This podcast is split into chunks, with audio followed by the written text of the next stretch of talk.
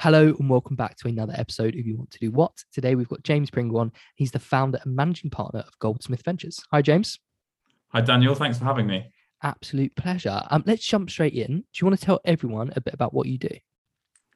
Yeah, sure. So I'm currently launching a new VC fund. Um, I've done one before, and I also run one of the UK's largest investor networks, which is basically made up of angels and family offices that invest in startups. So we specialize in supporting UK tech companies with fundraising. I mean, that sounds incredibly cool. What a job. I mean, it must be so varied and also so exciting all the time working with these amazing startups.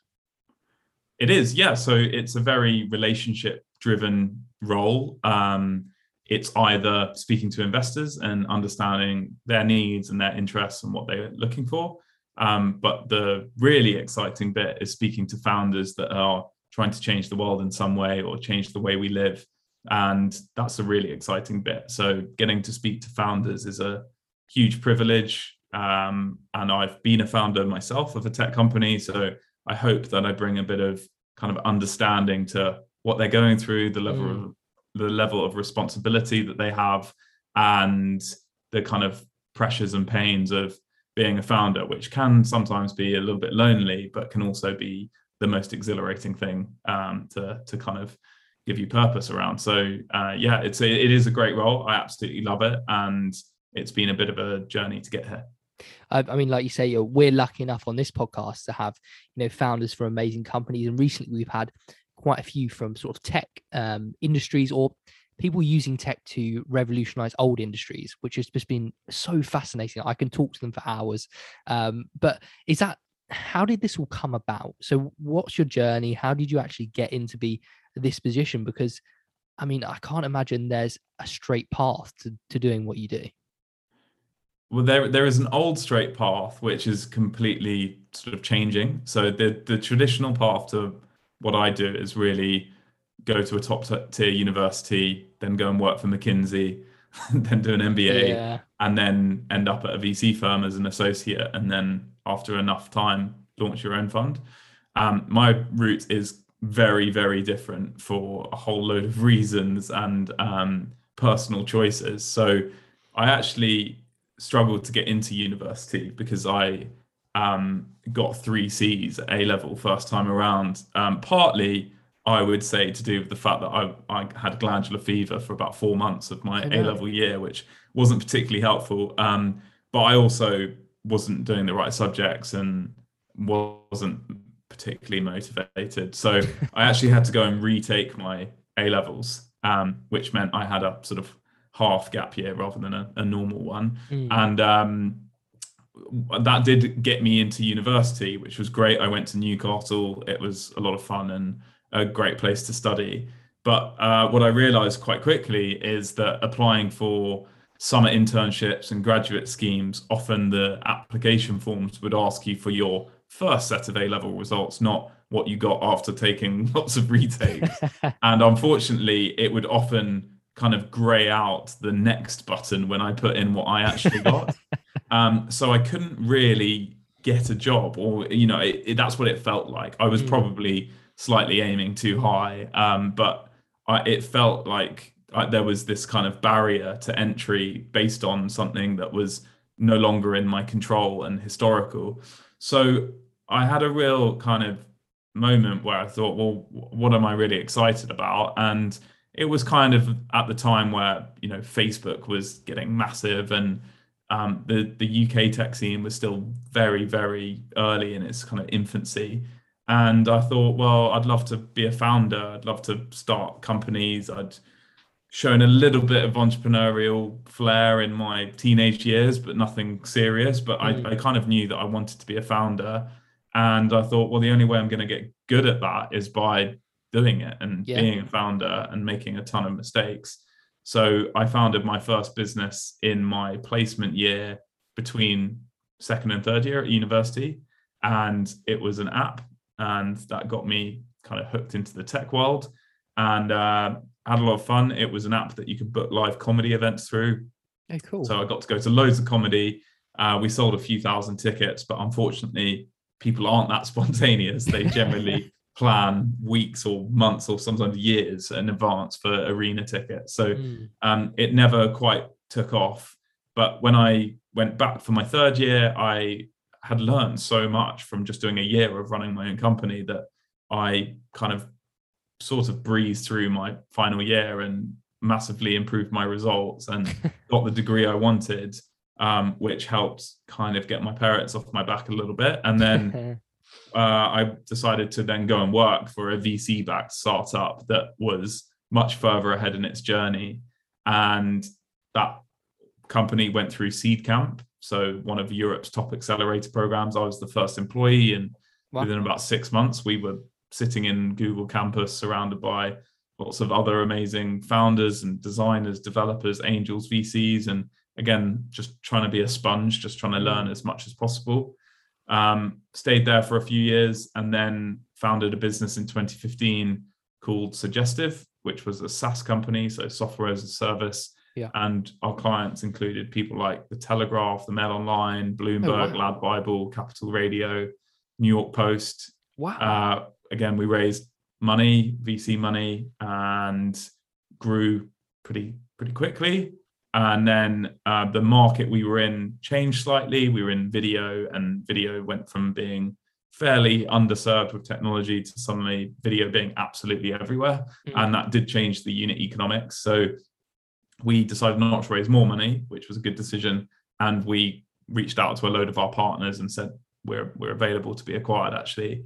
And we were acquired in 2019 by wow. one of our partners, which was a great outcome. It wasn't life changing by any means. Yeah. Um, you know, it's not splashed all over TechCrunch or anything like that, but we got a good outcome. And that kind of then freed me up to take all of that knowledge and understanding of being, you know, close to the ice face or whatever the saying is and and consider what I wanted to do next. And the thing I wanted to do next was to work with lots of founders and see lots of different business ideas and be an investor.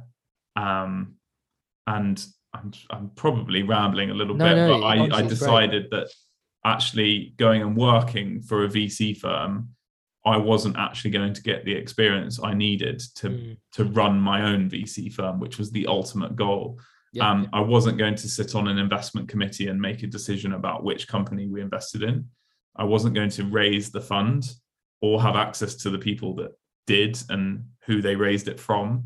Um, and I wasn't going to be kind of leading the operational side. So I decided to launch an investor network instead and just start doing deals. And I, I kind of knew how that all worked. So that, that helped. And we, we scaled pretty quickly um, through some of my kind of entrepreneurial nous of using social platforms and things like that. And then we started to build a pretty good portfolio. And that quickly led to me being invited to be a co founder of a new fund, which was called Love Ventures.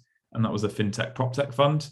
And that was amazing. That was like within sort of 12 months, I got to where I wanted to be, which was to be a founder of my own fund. Mm. The only thing was I was in business with two brothers and they were the other two founders. So we did one fund together, but I realized that for me to really execute the vision I had, um, I needed to go alone. So I, I left and I'm in the process of getting our FCA approval so we can launch Goldsmith Ventures, which is really, really exciting. I mean, to anybody that's sort of um, the way of mind of, you know, entrepreneurial or something like that, or it sounds like to me you're a guy that likes to uh, put your hand in lots of different pies and you have lots of different interests and that is something that being i don't know you know being uh, in charge of a vc fund would allow you to do right yeah so you get you get a lot of variety for sure at doing what we do. We some days you're you're asking for money and raising money from someone else. The next day you're being a decision maker about whether someone else has got the right business to invest in. So that's quite fun kind of sitting on both sides of that.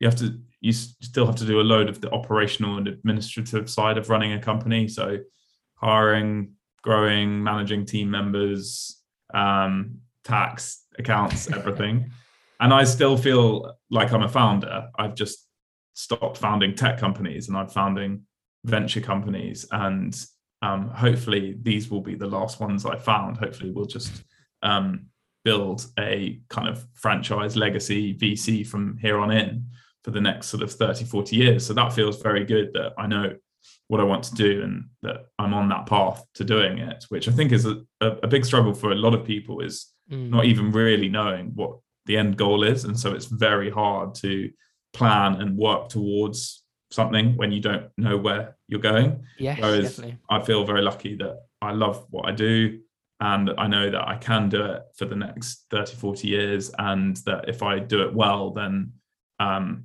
I have a chance to be fairly successful as well, which is important to me. Yeah. I mean, there's in the you know in this world of, fintech and insure tech and uh, even in e-commerce, there's a ton of sort of funds and venture capital funds and you know angel investors and things like that which are now starting smaller companies to invest in sort of seed rounds and, and, and very very early startups. So the kind of job you're doing or you know the people that you're basically looking to employ there's going to be more of these jobs around would you agree and you know you don't actually have to go and work for the likes of mckinsey there will be opportunity sort of with these newer companies like like the one you're starting up now uh, short answer is yes. I mean, mm-hmm. the whole tech and venture space is going to continue to grow massively mm. over the next 10, hopefully 20 plus years. Um, being in venture allows you to constantly be at the forefront of change anyway. So mm. if, you know, at the moment, a lot of venture is looking at fintech and software as a service and things like that, which are quite tangible technologies. But you know there is also further down the hype cycle there is a lot of stuff happening around virtual reality and space and, yes. things like that and as those become more kind of mainstream as a venture capitalist you can quite easily say okay well i'm i'm going to direct funds into into those sorts of businesses so you you're constantly at the cutting edge which mm. again is is is great um, but in terms of like more roles, yes, there are definitely going to be more roles, and uh, with that, th- there is also going to be more competition.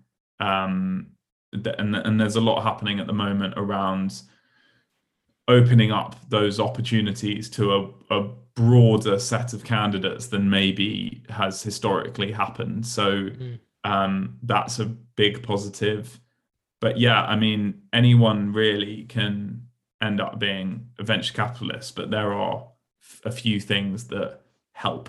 So one is um, an understanding of finance, and that can come in various forms, whether it going and working in finance or running your own P and knowing how a company actually operates. Mm-hmm. Um, you also need to uh, you can you can also come at it from a founder perspective. Um, having run a company as a, you know obviously the finance side but also just knowing a bit about product a bit about leadership a bit about management a bit about marketing from doing it yourself you have a better view of a company than if you've maybe just being stuck in one particular role in a big company doing one thing you're you're going to struggle to really analyze the go to market strategy of a new company or the mm. product strategy of a new company because you, have never had to necessarily do those things so um so yeah there are a few different ways to come at being a venture capitalist and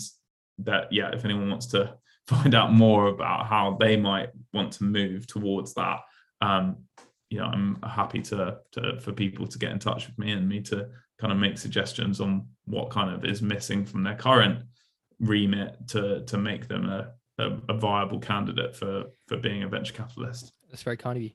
Um, so what interests me as well, and I don't know if you'll agree with me, I think coming at venture capital as as you've done, uh, you know, as a founder yourself and an entrepreneur, I think personally I'd have more confidence in that venture fund than I would necessarily somebody who's been to university or studied finance. And okay, they have a really good appreciation for those subjects, but running a business is completely different. You know it's not always what it says on the on the paper. You know there's a lot that goes into it where a founder might have a better appreciation. Do you think for young people now that might want to get into into venture capital if they've got ideas to start businesses or they think about you know working at a startup that might be a better route in the future than necessarily going into university Um, good question. A few layers to it. I mean, there are lots of benefits to university beyond just you, what you learn, basically. Sure. Um, you grow up a bit in that time. You become more rounded individual, I think, and you do come out with a, a qualification, which is a often a minimum entry to a lot of good jobs.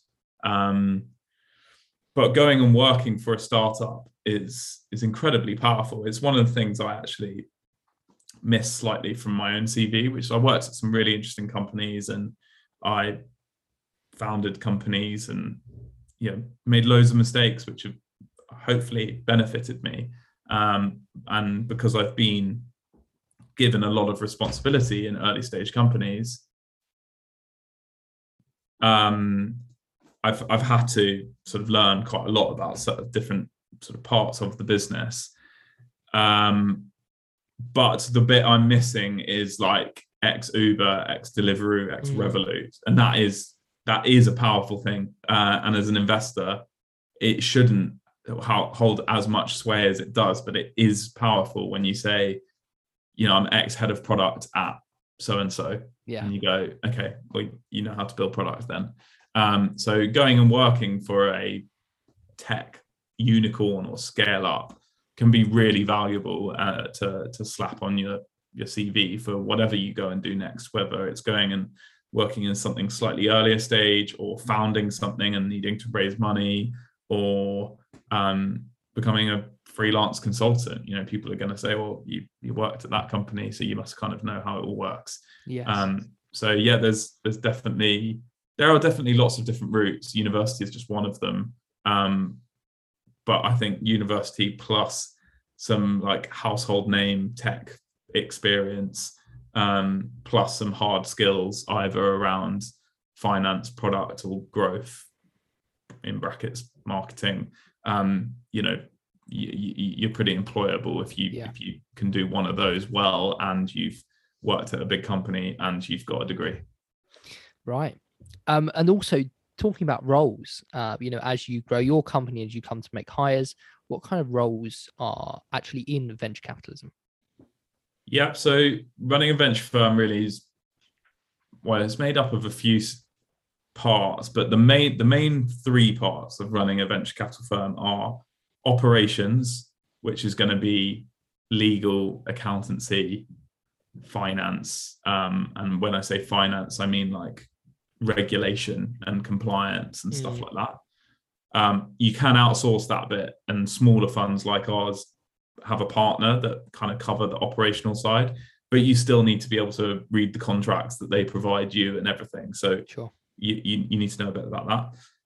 Fundraising, which is more commonly known as investor relations. So going out to family offices, high net worths, banks, institutions, pension funds, whatever it might be, to to raise money for your fund.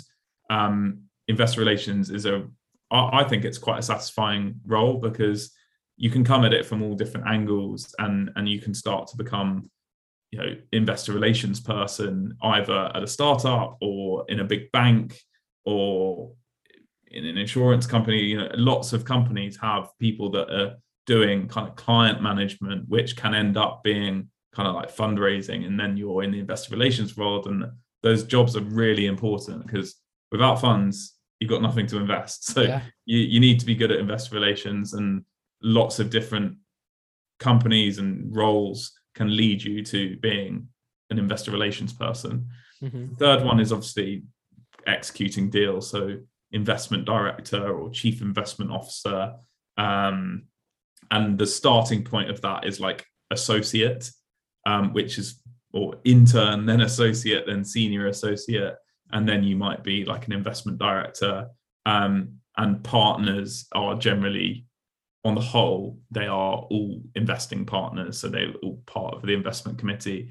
You might have an operations partner who's not, but on the whole, partners are. Mm-hmm. Um, but then marketing and content and things like that have become really, really important. I mean, um, some of the listeners might be aware of a guy called Harry Stebbings, who's only 26 and he's just raised a 140 million pound fund. He's actually got a few funds but that's his 140 million. flagship. And he started by starting a podcast when he was 18 and interviewing VCs. And he interviewed so many VCs. I think he's got over 3,000 episodes now. that um, it's called 20 Minute VC, his podcast. He interviewed so many that he he had this incredible network of Yeah. VCs, and he had all of the learnings and knowledge from speaking with them.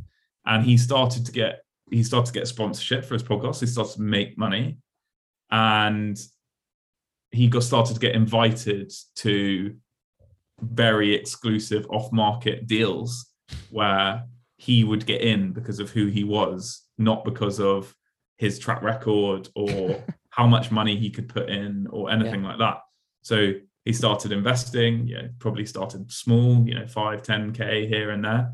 And now he he then he then was invited to be a partner at a fund.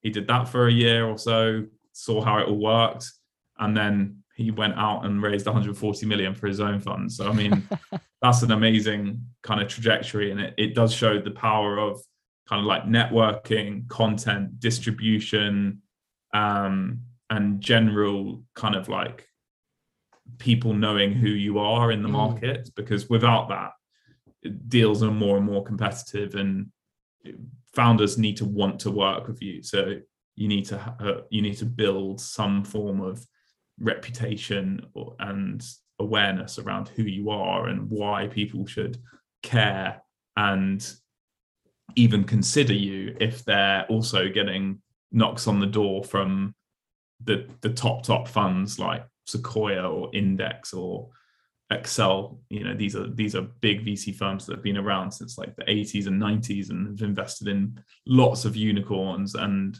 have deep pockets. And it's hard to compete with them without having something unique. And social media is still relatively new, but younger founders and invest uh, sorry, younger investors know more about that than maybe some of the older partners. And so there's an opportunity to kind of like carve your your own brand into the venture scene at the moment, which is exciting.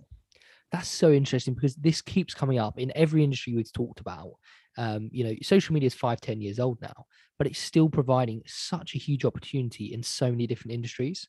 Um, so for, for it to be in VC itself, I mean, that's I, I wouldn't even think that was part of it. So that's really interesting. Yeah, and it, it, it can come in any form really. So um, obviously Harry is a podcaster. I do podcasting. Some other VCs do, but there's still not that many. It's maybe like 10 good podcasts within the whole venture space like globally that i can i can literally uh, think of Mm. there aren't loads that i go to regularly and think oh, that's where i want to go to hear about venture harry's is one of them and hopefully ours is becoming one of them um, but yeah that's just podcasting but there are people that are doing really good substack newsletters. There are people now doing tiktok channels. There are people that stream live on twitch and interview founders. There's there's still so much sort of blue sky around Mm. creating a brand, creating a knowledge hub, and and then also being able to kind of distribute, being able to if you've got a million followers, whether it's listeners on a podcast, followers on Instagram, streamers on Twitch, whatever it is, if you said I've just invested in this company, I mean that company is going to get a huge benefit from that. Yeah. So Yeah. um, distribution is is also important post investment. Uh, so yeah, and you just have to look at influencers. They um, they're now launching their own brands. You've got like Spencer Matthews from Made in Chelsea launching a non-alcoholic gin brand, and that's kind of like the future. It used to be like the Ryan Reynolds of this world would launch a gin brand. Now Mm. it's like an influencer, and I'm sure in five years it'll be like well less. It's already happening. TikTokers are launching like venture firms and yeah their own clothing brands and drinks brands and everything like that because that's a better way to monetize their audience than just being told to hold up a new fake town or whatever it is. Uh, yeah, exactly that. I mean, we had um, our the episode that just released today. Actually, um, Vic, she owns the first or one of the first TikTok first marketing agencies, and she started that purely because she started uh, on TikTok when it was Musical.ly, um, and within a year she gained a million followers. all about beauty and um, beauty uh, tutorials. And now it's got to the point where she's so good at TikTok that brands have come to her and she started her own agency. So you're right, distribution and an audience and awareness is just completely vital to business. So that's interesting. It's in VC. Um, but for you, if somebody's thinking of going into it, what would be some key personality traits that you think would really help you in in the world? So I would say there's a there's a few things. So one is um, it's a very relationship driven business. So personal way of well being good at relationships helps um, that's not to say every VC is or uh, or that I am, but it, it does help. You have to try and build rapport, and ultimately you're trying to get a deal over the line. And there's lots of different perspectives and interests around the table. So being able to kind of manage that complexity and and get everyone on the same page is is really important. Um, I would say that organization is really really important within venture. If you can imagine, there's a pot of money and there's lots of people that want to get money, then um, you can be quite overwhelmed with the response when you announce a new fund or you do a deal or and it gets announced or whatever it might be. Um, so you have to be really controlled and measured with your organization. Um, I have a policy of no ghosting, uh, no no professional ghosting. So um, if a founder reaches out, we'll always reply.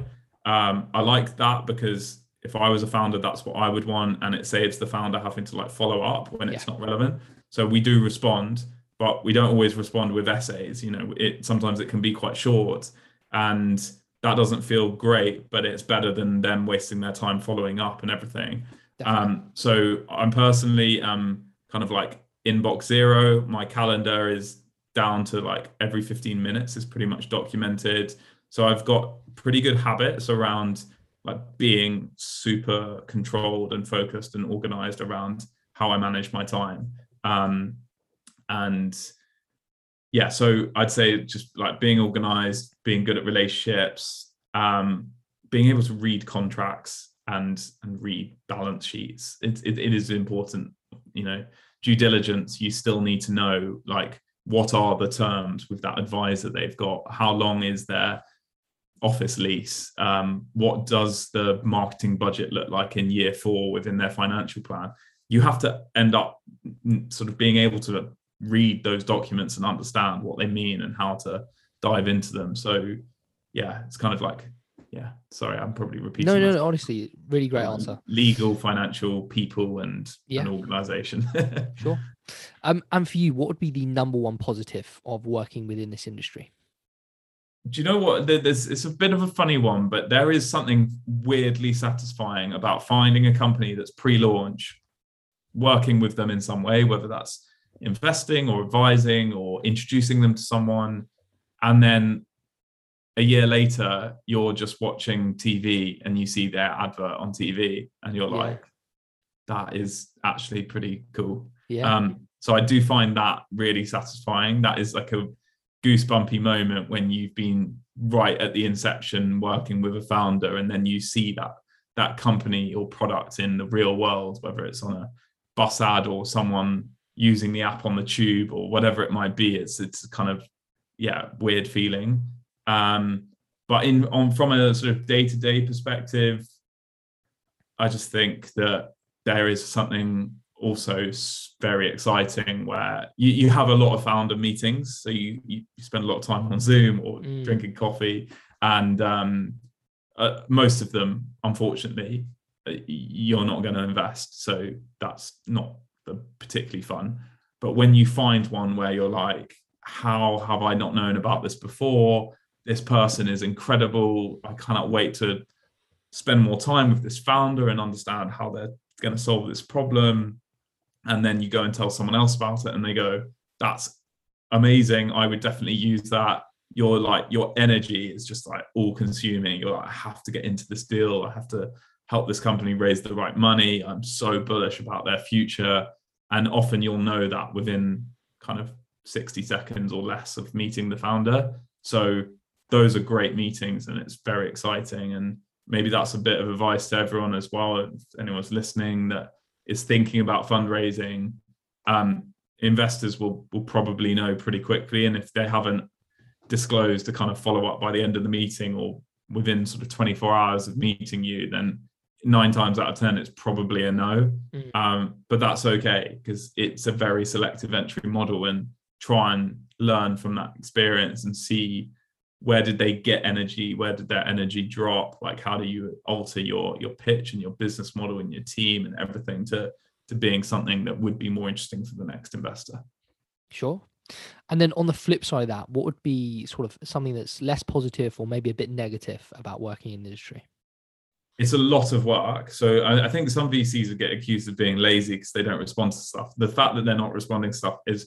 is probably because they have got way too much to do. So um, you get, as I said, you get quite a lot of inbound, then you have quite a lot of meetings, and then you have a lot of follow up and deals to do. On top of that, you've also got to manage your existing portfolio. So you've got to go and speak to that founder that you backed a year ago and find out what happened in the last quarter and things mm. like that. And so you're you're under quite a lot of time pressure. And if you let it slip, it can get ahead of you and overwhelming, and then you start missing out on deals and things like that. Um, so it, it, can be quite a lot of work. But I personally think it's really fun work, so that's okay.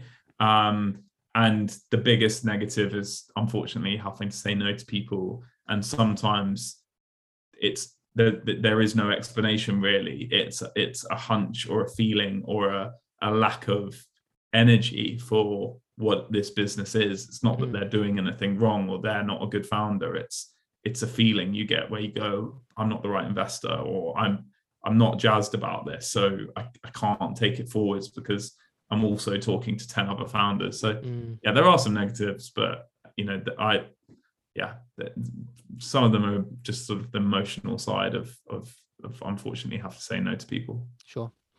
And um, would you still go into this industry knowing everything you know now? Yes, 100%. Um, firstly, tech broadly is a great space to be in. As I said, you can kind of be at the cutting edge of new waves of interest and growth industries, which is really cool. Mm-hmm. Um, also, when I started in tech, we weren't where we are today. So there was a lot less funding around. There wasn't anyone who had built a big tech company in the UK at all. Mm-hmm. We were still asking questions like, can UK build a Google? Now it's completely different. We have over 100 unicorns in the UK. Wow. We've got lots of unicorns across Europe. We've got companies like Revolut and Deliveroo and Babylon Health and Cazoo and Klarna in Sweden, Stripe in Ireland. You know, we've got some really big tech companies. And as a result of that, there are loads of other people that really know what they're doing in the tech space. So they've mm worked in product or growth or they founded a business or they worked in operations or they were a VC that backed one of those companies and they've seen these businesses go from zero to billions in market cap and now they're taking all that knowledge and going back into early stage stuff for themselves or with more employee shares or mm-hmm. as an investor with bigger tickets and so that success flywheel is happening right now and there couldn't be a better time for people to look at either getting into tech or founding a company or eventually you know being a vc or yeah looking to angel invest in early stage as well which capital is at risk within your own means but you know that can be a very fun way to dabble in the tech space without necessarily having to quit a high paid job in law or banking or if you're a doctor or whatever well, thank you so much for your time, James. It's been uh, it's been a great to hear about venture capitalism, learning more about it. It sounds incredibly exciting, and yeah, thank you uh, for coming on. No problem. Thanks so much for having me, Daniel. I hope some of that was useful to people, and um, I'm 100% accessible individual, so I'm on LinkedIn, James Pringle. Anyone can come and find me. Amazing. Thank you.